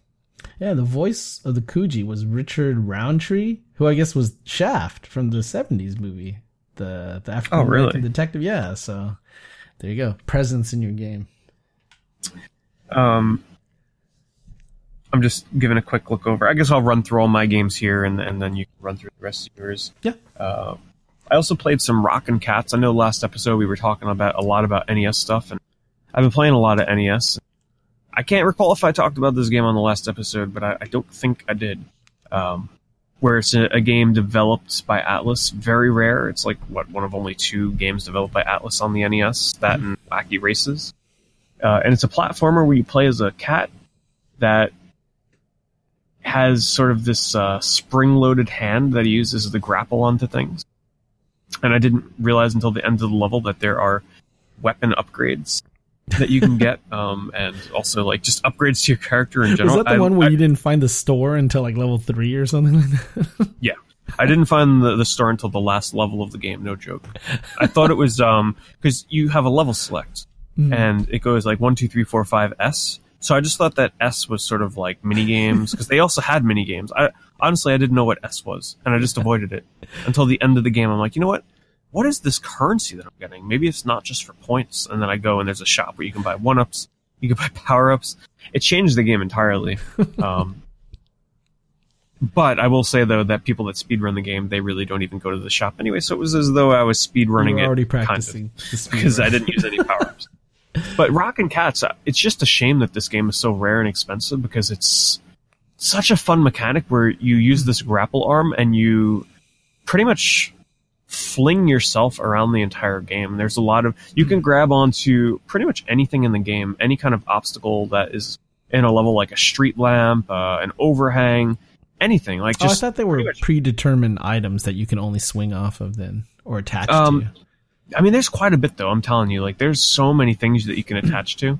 When you you don't really realize it until you watch the speed run because the speed runs pretty much fling themselves the entire game, and it gives you a new appreciation and also a new appreciation for how hard speed running that game is. Because I attempted to to do the route and I just gave up because the the timing that you need to do the flings correctly was just too intense for me to do for an entire speed run of that game. But it, it is really fun if you enjoy games like um, Bionic Commando, like that style of sort of grappling and swinging around. Rockin' Kats, I mean, that would be right up your alley. It's got the Atlus charm to it. There's a lot of little kind of funny uh, scenarios with the bosses and the enemies. A lot of person. One thing I love about NES games are NES games that can inject any kind of personality into not just your main character, but the enemies. My favorite thing is like when he does his little like if you grapple onto something and you flip and you spin in the air, and if you land and if you don't move as soon as you land, he does like a little happy face and he puts his arms up like "ta-da! I did a flip" sort of thing. And any NES game that can kind of just make you kind of smile at animations for their characters or the enemies is just it's really fun. They did such a great job. Every boss was memorable. The game is quite challenging, I will say. Some of the bosses, if you're playing it blind, may take you a bit to finish. Um, but man, I'm telling you, if you're a fan of platformers and platformers with a very fun grapple mechanic, you have to track down yourself a copy of Rockin' Kats God, or play it I- in any means. I have that, to try it then because the funny thing is, is I was watching you play it. Like I was looking at the grapple mechanic, and it's funny that you mentioned, you know, Bionic Commando talking about it because the way I looked at it, it looked like a really, I don't know, like stiff and awkward way that he was able to, like the Rockin' Kat grapple mechanic worked. Maybe it was just because I was watching it, not playing it. Probably feels better when you're playing it, but I don't know. It looked kind of stilted, and the fact that when you grapple, you would just kind of like loop around and then wait until you can let go, and then you know shoot off at an angle. Like it didn't look. I like mean, it was very that's that's kind of what it boils down to. But if you think about it, it's just a the grapple mechanic is just all about timing. You hmm. just have to learn the timing of it. So okay. You know, if you're looking for a very loose and sort of fluid um, grapple, you're not going to find it here. This is more about you grapple and you start spinning around in a circle, and you just need to let go at the right point, Got and then you know you reach certain heights that you normally normally couldn't. But I think I think if you're kind of worried about that, bovine, watch a speed run or just watch a portion of the speed run for this Mhm. game, and you'll see the way they fling themselves around the level, Like, and you'll be like, very wow, accurate. Huh? yeah, it looks it just it'll make you look at the game in a different light. Whereas if you play it normally, because you can play that game normally and barely ever kind of grapple, or it's not necessary. But if you watch a speedrunner, it's sort of a spectacle how they how they get through this game. Interesting, because I do love yeah. Bionic Commando and that grapple mechanics, and the fact that like I heard Rockin' Kats had something similar. I was really looking forward to it, and I saw you play. I was like, eh, it looks okay, but I'll have to try it out. The other NES game that I wanted to highlight just real briefly is Ninja Crusaders, which I finally beat on stream because that hmm. game was hard as shit. Uh, because it's a one hit kill game. And the best way to sum this game up, or at least how I hear from other people how would, they would sum it up, is like, in poor terms, you would call it a poor, ne- poor man's Ninja Gaiden. But it's pretty much, I mean, I guess you can put it that way because you are playing as ninjas. It has very similar sort of like okay you're just running and slashing kind of thing. It feels like a very sloppily put together action game on the nes with one hit kills. I know that sounds like a disaster but there's just something about the charm of this game where you can turn into lions you can turn into dragons you can turn into eagles you can turn into scorpions. Uh, if you're playing blind you're probably going to turn into all of those things but when you know what you're supposed to use you're mostly only ever going to use dragon once. The tiger once the eagle once, and that's it. No scorpion, unfortunately. Last episode, you almost pretty much sold me just on that tagline where you're a ninja running around and can transform into eagles and tigers and dragons. And then I saw you stream, and I'm like, uh, Yeah, I mean, unfortunately, the game is a little uncommon, so maybe it's not worth the price tag. But now that I've finally finished it, I can say it's a very fun romp through a short NES game that is Mhm. perfect for speedrunning. So I think if you're looking to get into speedrunning, especially NES speedrunning, this is the perfect game because it's got that perfect balance of challenge and routing and it's just uh, I don't know, it's really fun. It's got some RNG to it, which can be kind of infuriating. Because I did do a test speedrun run on stream where I like kind of like went through the speedrun route and I was still struggling really really hard to kind of beat the game. So uh, I just wanted to recommend that one more time. And the last game that I wanted to talk about for NES Famicom stuff is a game that I was very happy to finally play, and that was Mitsume ga Toru, ah, which yes. is The uh, the three-eyed one, I believe is the translation of that. Uh, it's a Famicom exclusive developed by Natsume, which I knew right then and there. Like, there are some developers that I just see their name on a game, and I'm like, okay, I can trust that and know it's going to at least be a like an eight out of ten game because it's Natsume, and it it didn't disappoint. I mean, it was a really great platformer. It um, it's based on a manga and an anime from Japan that probably no one's familiar with. Neither was I. And you play as this kid with three eyes. Don't ask me what the hell the story is. You go through five levels, so the game is fairly short. It took me a couple hours to beat because it was. It's got some challenge to it. Um, but the the coolest mechanic of this game is that you have this this staff, like this pole arm that you toss, and it's think of it as sort of like a frisbee mechanic where he tosses this pole arm, it goes out in front of him, and then it comes back to him, and if you jump over it, it'll bypass him and just continue off stage. But you can do some really neat tricks with it. Like once again, another game where if you watch the speedrun, you're just like, wow, I didn't even think to do that. Uh, it's just a shame they didn't use the mechanic a little bit more than they did in the game to kind of force you to use it because it's just so damn cool. You you can jump on it, so you throw it, you can throw it in the objects, you can uh, you can jump on it and sort of get a higher bounce off of it. You can use it to throw into enemies to deal more damage. Um, you can also shoot things out of your third eye, so that's where all of your different weapon shots come in, like a three Oh. laser beam, That's how they use the third eye. Got it. a spread shot kind of attack. You know, a couple of different variances.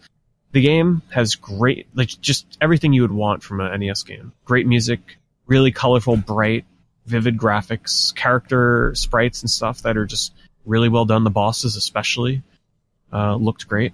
Just the right amount of challenge. Uh, the levels don't last too long, except for the last level. I'm telling you that that final boss, whew, Rough. goddamn, did that guy give me some trouble. Uh, but if you're looking for a, a different kind of NES platformer with a mechanic that I don't think I've ever seen in another platformer of that time, with the, the sort of pull on pull arm tossing mechanic, you should give it a look. Now, unfortunately, this game is very rare and quite expensive. Like a cart is going to run you at least a hundred. So I would 75 bucks say- If you can play this in a reproduction form or ROM, you know, do whatever you got to do. give it a try. I'd highly recommend. Yet another game that Pete made me spend 75 bucks for on a dirty loose cart. So, Oh, did you pick up a card of it? oh yeah, absolutely. Yeah, it's, It- a, it's a really, really No, great game good. that I feel like is going to raise in rise in price once more people catch on to uh, its existence. well, being a Famicom, I couldn't even find a repro card of it. That's how like under the radar it is right now, I guess in a way. So that's hurry up and get your copy now. But yeah, it was a great. It was it was too bad that they didn't force you to use those mechanics of the of like cre- using the pole as a platform or anything like throughout the levels. Like they seem to be reserved for kind of like the boss Yeah. fights in a way. Which Just very few instances in the levels where you're kind of forced to use it, but you can get through most of the game without ever ever using the pole arm Ah, mechanic, which is a real shame yeah, because it's so fun and so unique. Um, I just have two more, a couple games here. I'll just really briefly talk about. I played Fortnite on the PS4. I you mean PC PUBG, version. right? yeah, I played PUBG cartoon version. And I've never played PUBG or Pub, uh, Player Unknown Battleground. I've never played that game before. Um, I played uh, H1Z1, so I do have an idea of how those games work prior to Fortnite. But I have to say, I really enjoyed Fortnite. The reason why I wanted to play it is because the graphics just really appealed to me.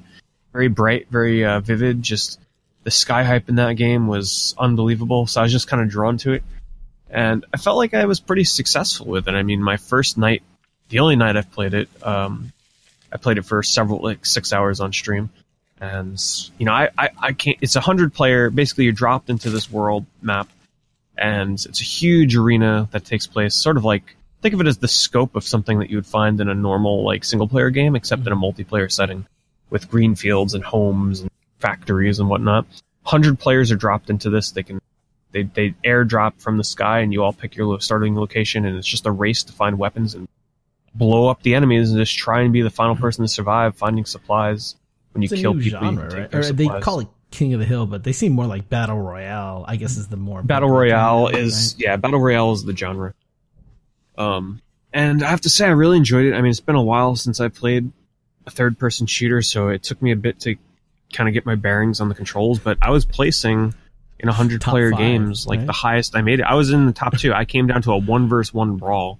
That unfortunately, I wasn't really familiar with the building mechanic because it was only my second game, and I That guy came in second place. I came in third. I came in fourth, and multiple times I came in top ten. But man, like I was, I was doing quite well. I must say, I was kind of impressed because it's been a while since I played a shooter. there was that one round where it was like I think you were it was the last three and some dude was in a tree and what can you explain to me what the hell happened like he suddenly started building a house and that prevented you guys from being able to get to him like I don't know what the hell happened there.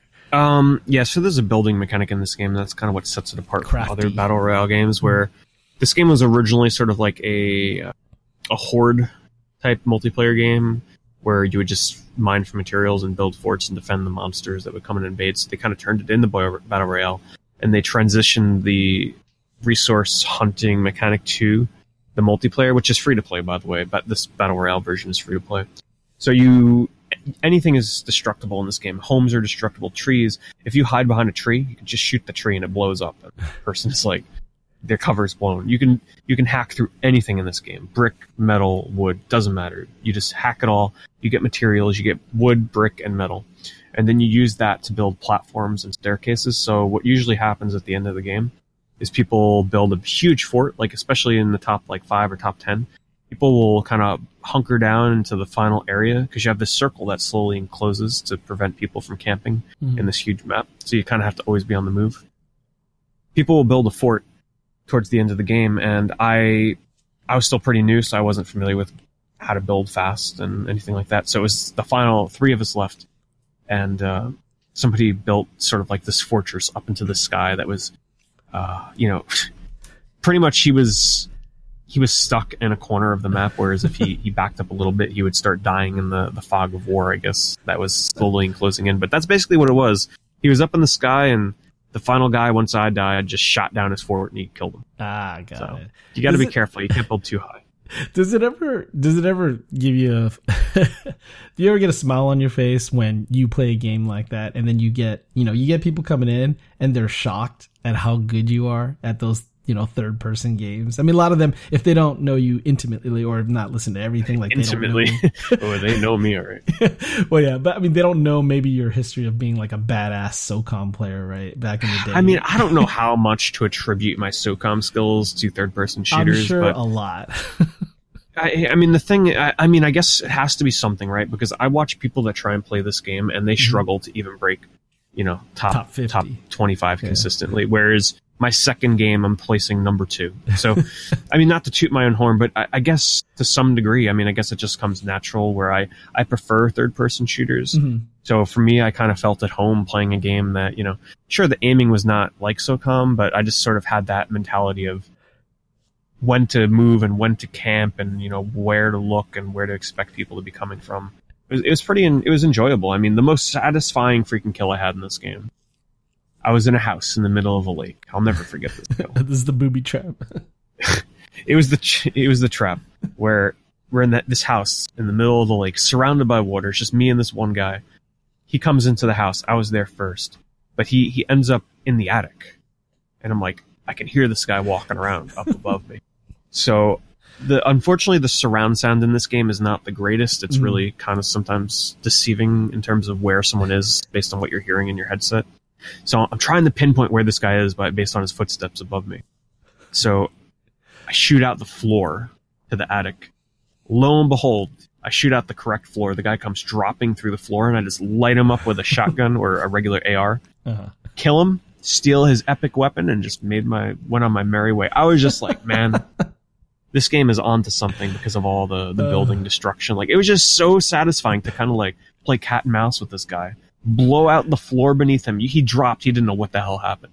I just lit them up. I was like, God, that is just so amazing. I don't know. I, I get a bigger kick out of just seeing people who are watching you play like oh no like that weird Japanese weird running game one night and then the next night you're beasting people at like this top tier game like they just they don't know what to think like they're like what the hell's go- we didn't know Pete was good at shooters what the hell's going on here Well, I mean, people don't really know. If people followed me in the early days of YouTube, they would Hmm. know that I'm.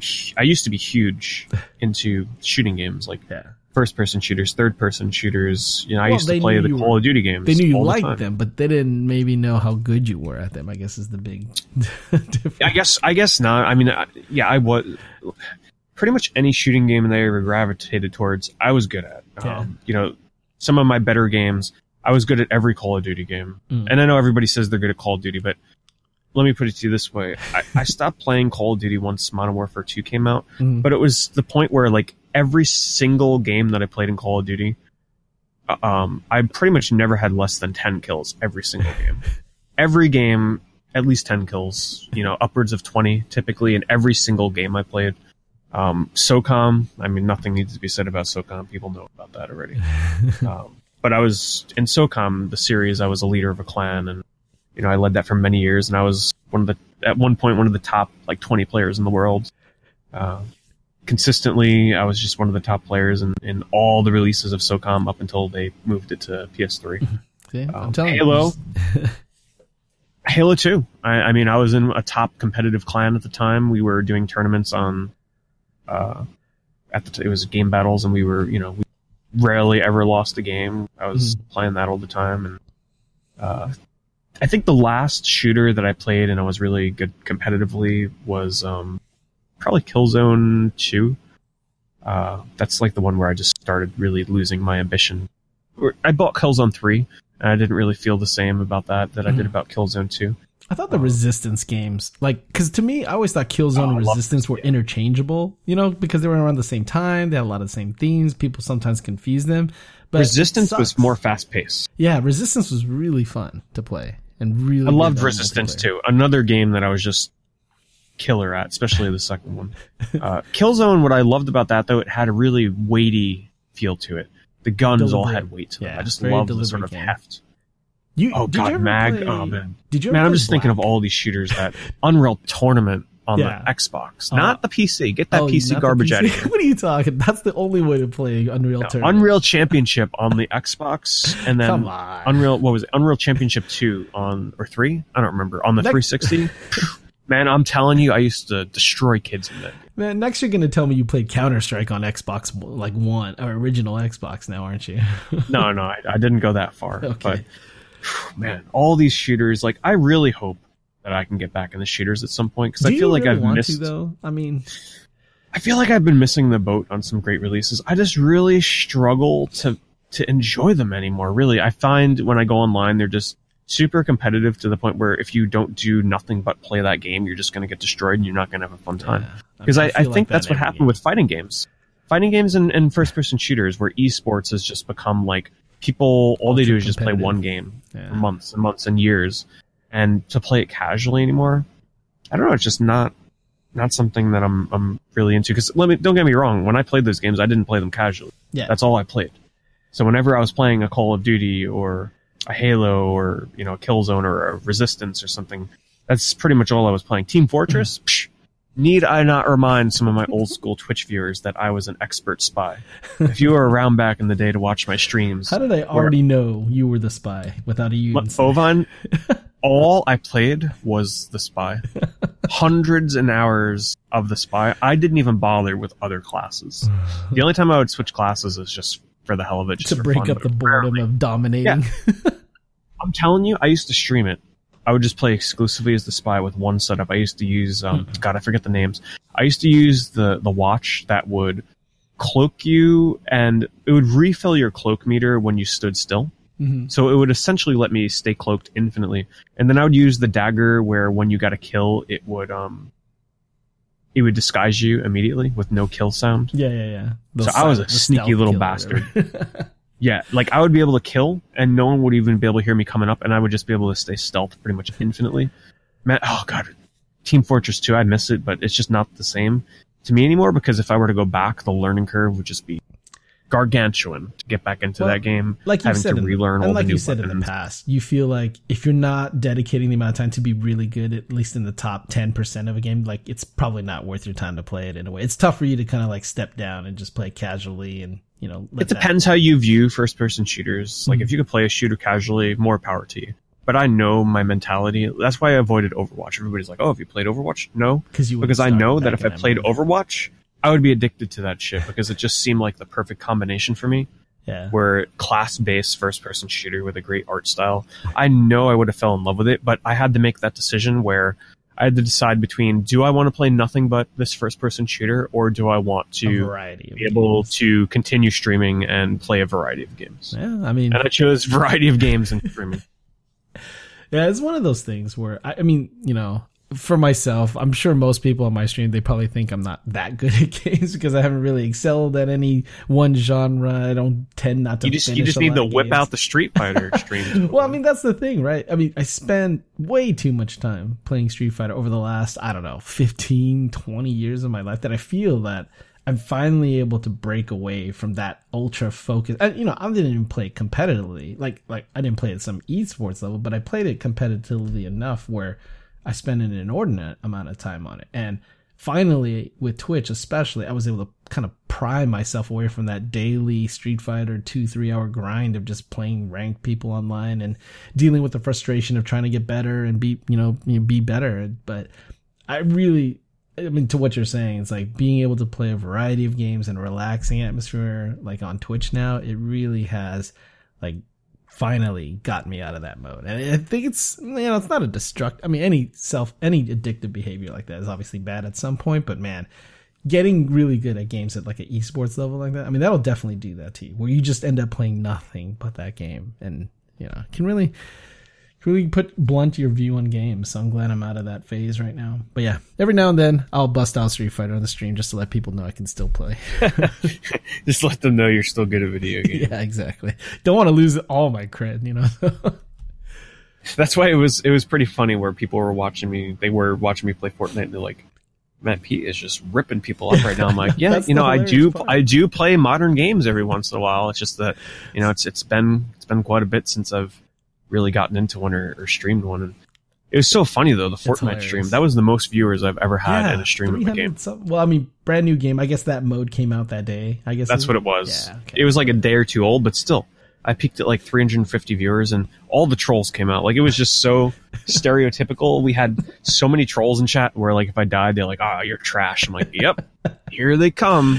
Uh, might as well just stream PUBG at that point. It would have got the exact Christ! Like I could not props to streamers that do nothing but stream those type of games. Let me yeah. tell you, you got to have. I mean, not that not saying I don't have this thick skin, but I'm just imagining what it's like to be one of those guys that streams for thousands of people and you get killed and like you have that group of people in chat that's just like you're trash at this game. It's like yeah, that's why streaming. I'm telling you, pick the retro games. Everybody yeah, there is much easier. You get a nice, yeah. Much more friendly crowd coming in. They're not going to jump all over you if you fall down a pit in Super Mario Brothers. Well, maybe some will, but.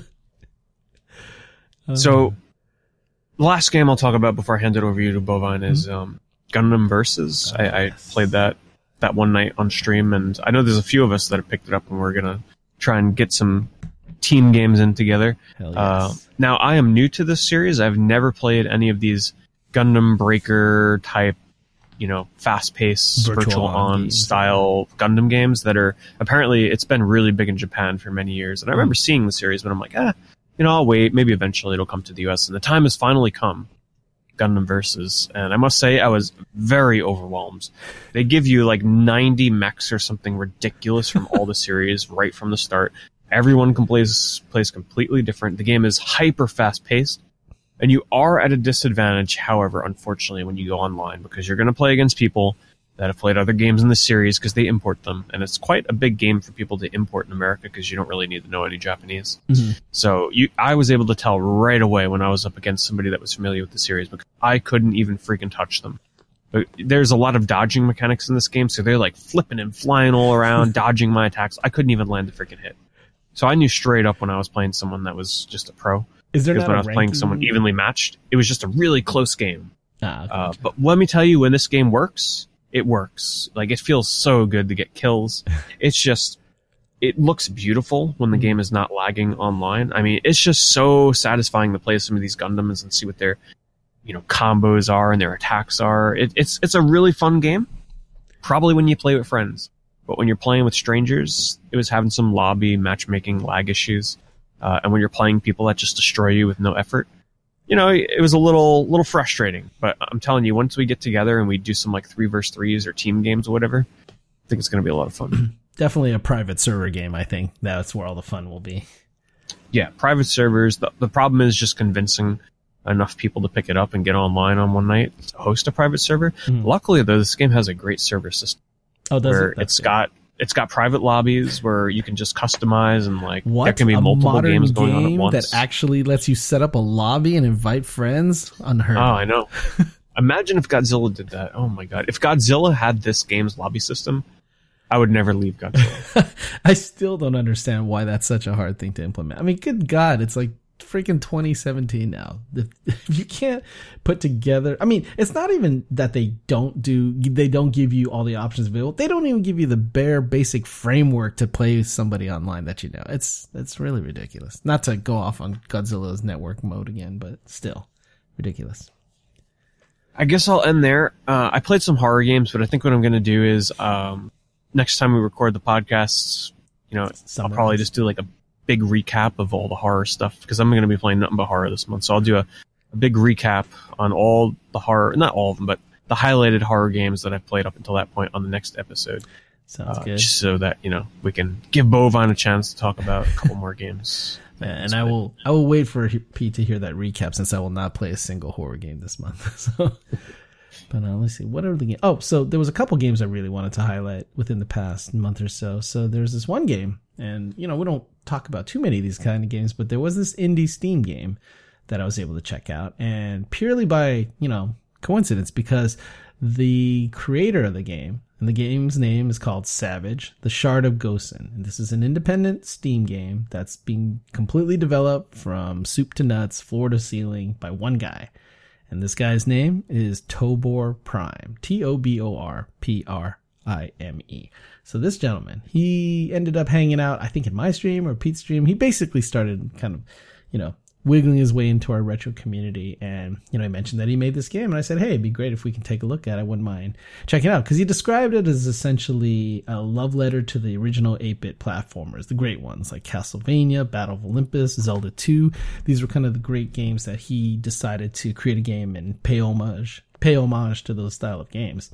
So he gave me beta key, so we set up a night to basically have him in the room in my in my stream as we played through uh, whatever current build he had of the game at that time. And I got to tell you, this, you know, I've talked about it before how there's like a number of retro inspired indie games that I really want to start jumping into because there's a lot of them I have not played, like Hyper Light Drifter and similar 8-bit pixel style games. You know, I, I want to go in and play them. I just haven't set the set aside the time to do that figure why not just jump into this one as my first one? And so we spent a good you know six seven hours just playing through his build you know his game and having him in there. And he was taking in comments suggestions from people in my stream and the game itself plays really well. I mean you can tell this game was made by someone who was a fan who grew up playing all of the great retro games that we you know talk about and so lovingly you know take care of now in our stream days here pete and myself. And you know, this guy Tobor Prime, he's cut from that cloth, and you can just tell based on the game. I mean, it's it's a little bit of Battle of Olympus, it's just one of my favorite games for the NES. A lot of Zelda 2, and just really well designed graphics, gameplay, music, all created from this one guy. And you know, going through the game, it had the feeling. I mean, how do I best describe it? Because he's pulling elements from all of these games but he's not trying to just create a carbon copy with his style and feel. I mean, it definitely feels like an adventure game in the sense that you can move around from oh, there's an overworld map that combines all of the side scrolling levels. And once you get into the side scrolling levels, there's mini bosses, you know, end level bosses, numerous items you can pick up. There's a crafting element to it. Very light on the crafting element, which I like because I'm not a big fan of crafting, but you're mm-hmm. able to pick up multiple weapons, items, gain new moves just a really well designed, you know, retro inspired game. And I know for a lot of you who may already be familiar with that genre on the indie scene, you're probably thinking, well, what sets this one apart from, you know, all the other retro inspired indie games? Because it's starting to become, I guess, more of a glut where there's a lot of those style games that show up. But again, I really think it, it, it does a lot to be able to get into the head of the designer of the developer himself and kind of see what he was going for. And he was very open to the criticisms that we had, and he was going to go in and make some changes. Like there were some levels that ran a little long, like the cave scenes just went too long before you got to the end bosses. It took a long time to even get to the main overworld map. But once you get to the overworld map and the game opens up, just infinite possibilities for this game. And I'm, you know, hopefully as he's going to be done with this game within the next couple of months. And I'm, you know, looking forward to playing like a final build of it as we get closer to it. But Savage Shard of Gosen and like if you're a fan of the original NES adventure style games, this is an updated version of those, you know, of, of, an era of those games from our past. Definitely take a look at it. Savage, The Shard of Gosen. Very cool game. Is he going to be launching um, on any platforms other than PC? I think in initially he's going to be. I mean, obviously initially it will be on Steam, but he is. I think he was looking into. I believe he said the Switch and possibly the handhelds. I know the Switch was one. Uh, Switch would be a very good choice. it seems like it, it, seems like if you get an indie game that ends up on there right now, like it just takes off. Take Golf Story for example, which I have not yet played, but hear nothing but good things. Mm-hmm. I feel like a lot of people are discovering that game simply because it's a indie game on Switch Whereas if that game had just ended up on Steam or something, it would probably would fly under lost. the radar. Yeah, so yeah, I mean, hopefully, lost. Yeah, I mean, I don't know how tough it's going to be for him to push himself as a single developer to get a title up there, but hey, you know, to get people's word out, it will definitely get it to more platforms. I know it's something that he has designed uh, or he has plans for in the future, but really solid action adventure platforming game, and I highly recommend you guys uh, check it out. So you can find it on Steam, Savage Shard of Gosen. And then the last game I wanted to speak about here. Let's see. Look at. Okay, so there was this one game that was recommended. So basically, what I did, I had a stream where, you know, we took all the bit donations that everyone, all my viewers and followers have been generously donating to the stream. I wanted to make sure that we sent all that money back into the stream, and by having an eBay game hunting stream, now it's basically the same thing Pete did. Of course, I got to steal all the great ideas from Pete. It's okay. we took all the bit donations that everyone had generated and donated to the stream. I doubled up on it, so whatever the amount was, I just basically matched it, and we took everyone for a ride on eBay to just look for games to be, you know, purchased and streamed on future streams for my page. And it was, you know, it's always a fun time to go check out, you know, what crazy games are being overinflated and what what lots will go for go what prices as we go searching around. But there was this one game that was picked out by Chaos Zero, who's been a you know pretty, he's been a very faithful follower and viewer for my stream, and he recommended this game. We were looking at, oh, I can't remember what it was. We were looking at some someone had recommended like a battle bots arena style game. I'm trying to remember what the original game was. But we were sitting there with the chat trying to figure out if this was a game we wanted to pick up because it looked okay and it looked like there was some i think maybe it was darth nate that had recommended it. But then chaos jumps in and he says hey you guys if you are you know looking at this game and trying to make a decision on it, you guys need to take a look at this other game called unholy war. So this is unholy the unholy war on ps1 Oh, I always remember seeing the cover for this game. It's got like that lizard on it, right? But I Yeah, don't, I don't think like- I've ever checked this game out. he looks like the vindicator from spawn like the main enemy guy Right, right. so that's the only thing that ever stuck out to me in my mind when I whenever I saw this game, and it's from Crystal Dynamics and I published by Eidos. And yeah, the cover of it is this lizard guy who looks like the the Violator from Spawn. And I didn't know what to expect, but when we we popped it up, we brought up a YouTube video, took a look at it, and the first thing that struck me was that, well, okay, so the action is a lot more fluid, there's a lot more speed, and things seem to run a little bit smoother than the original, whatever Battle Bots game we were looking at. I, I have to look back and see what it was because we kind of like left it in the dust. But we took one look at it and said, hey, let's let's grab this one because they were both around the same price, like 10 bucks, nothing too expensive. So we got it in, popped it up on stream, and I'll tell you this the minute it booted up and it took me to the player selection screen, the very first game that stuck out, the first name of the game that stuck out to my head as I started playing it was one of my favorites of all time, and that's Star Control 2. So for anyone who are fans of Star Control 2's melee mode, if you're not familiar with it, Star Control mm-hmm. 2 is where you could play against the AI or another player where you would have a team of ships. And they're all unique ships with their different abilities, different energy, different speed, different weapons and you would essentially pick one of your team to go against you know one of the enemy team and you don't know what kind of matchup you're going to be headed into because there's it's basically like a fighting game essentially where you have two sides of different ships different mechanics different attributes and you just go at it until you you know whoever's the first one to lose all their ships you know and or their sides lose. So this game is exactly that. The unholy war is a melee you know war style game. I can't i don't know what you call those games but Um, maybe like arena yeah arena I- fighter. basically I- it was an arena fighter. So once you pick your players you get thrown into this you know small 3d map and you're just kind of juking around flying around you know trying to take each other out and you're just trying to defeat the enemy so you can move on to you know the next enemy on the team until one side is defeated. And again i love that style of game. You know we were just talking about gundam as well. Just the idea of you know man you know verse one-on-one combat in an arena style combat game. The, and the funny thing about the unholy war is that the variety of the ships or they weren't really ships they were characters but they kind of looked I, I guess they were creatures. I couldn't tell exactly what because sometimes it looked like someone was riding a ship. Some one looked like a jet that you can fly around. And the jet special move when you initiate it, it was just it went into this kamikaze mode where the camera would zoom like hundred feet up into the air and you would get a top down view of the map and it would just have a cursor on the map and you were just trying to aim yourself on where the enemy was to be able to kamikaze self destruct on top of. I'm just little lot of unique personality in each of the units. And if you're a fan of these kind of arena style combat games, this Unholy War game, I don't know if it's a, like a well known game, if people talk about it, but this is one that I had nothing but fun with from the minute I booted it. And there's an extended mode to the game that is similar to like a strategy chess game. So you have your main melee mode, which is what I just described. Then you have a more in-depth kind of slowly like moving chess pieces around the board game and then once they met then you get into the arena battles. This is kind of like an extended way to play a game but to me honestly if you just get another player to learn all the moves and matchups for the vehicles and play one versus two this is one of those games that you can lose you know hours and hours and hours to just trying to get into the nuances of what the matchups are from one ana- or from one you know robot race to the next. Really, really fun game. And thanks a lot, Chaos Zero, for recommending that one. Highly recommend Unholy War for people out there who are interested in this kind of game.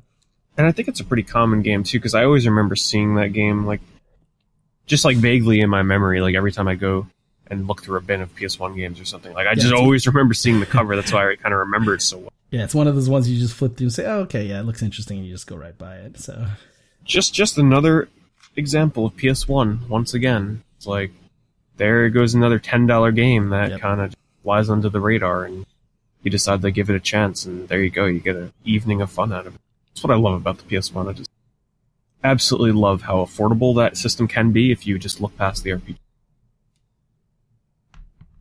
yeah, So very. I think- absolutely, totally agree with that, Pete. I think I need to do one more thing before I forget. Okay, and that's thank thank people that I've forgotten to thank on iTunes for the past episode or so. Um, now, here's the thing: it's been so long since we've thanked iTunes reviews that uh, I couldn't remember where we left off. so what I'm going to do is I'm just going to thank all 18 of you all over again. So some of you are going to get double thanks double thanks. for all of your very generous reviews that you've left for us on iTunes. That has helped push us occasionally into the top video game podcasts on iTunes, which, you know, I say it every time, but it's great because it helps people discover the podcast outside of our Twitch audience, which is then in turn good because then, you know, we might bring in some new members to the retro community that we've got going on on Twitch. It's always great to get some new faces. So thank you, starting from newest to oldest. Black Magic 3000, Similarian, ZBR ST, uh, Gettysburg 675, Mr. Mackey 1985, The Real Pedrino, Punk Rocksteady, Time Zone, Sergeant Pepper 801, Shooter Q, Apple Wins 11, Colton Murphy, Surake, Cokehead 2 million, Gemini NYC 80, Dig 311 Doug, which once again is the uh, guy that did or let us borrow and use the opening and ending songs for the podcast. Uh, Eugene Jenkins and the original review lever, Jabis Blue. Jabis. So thanks everybody. Appreciate all of your five star, very very generous uh, ratings and reviews on iTunes. It does help the podcast. So thanks to those of you that took the time out to leave that.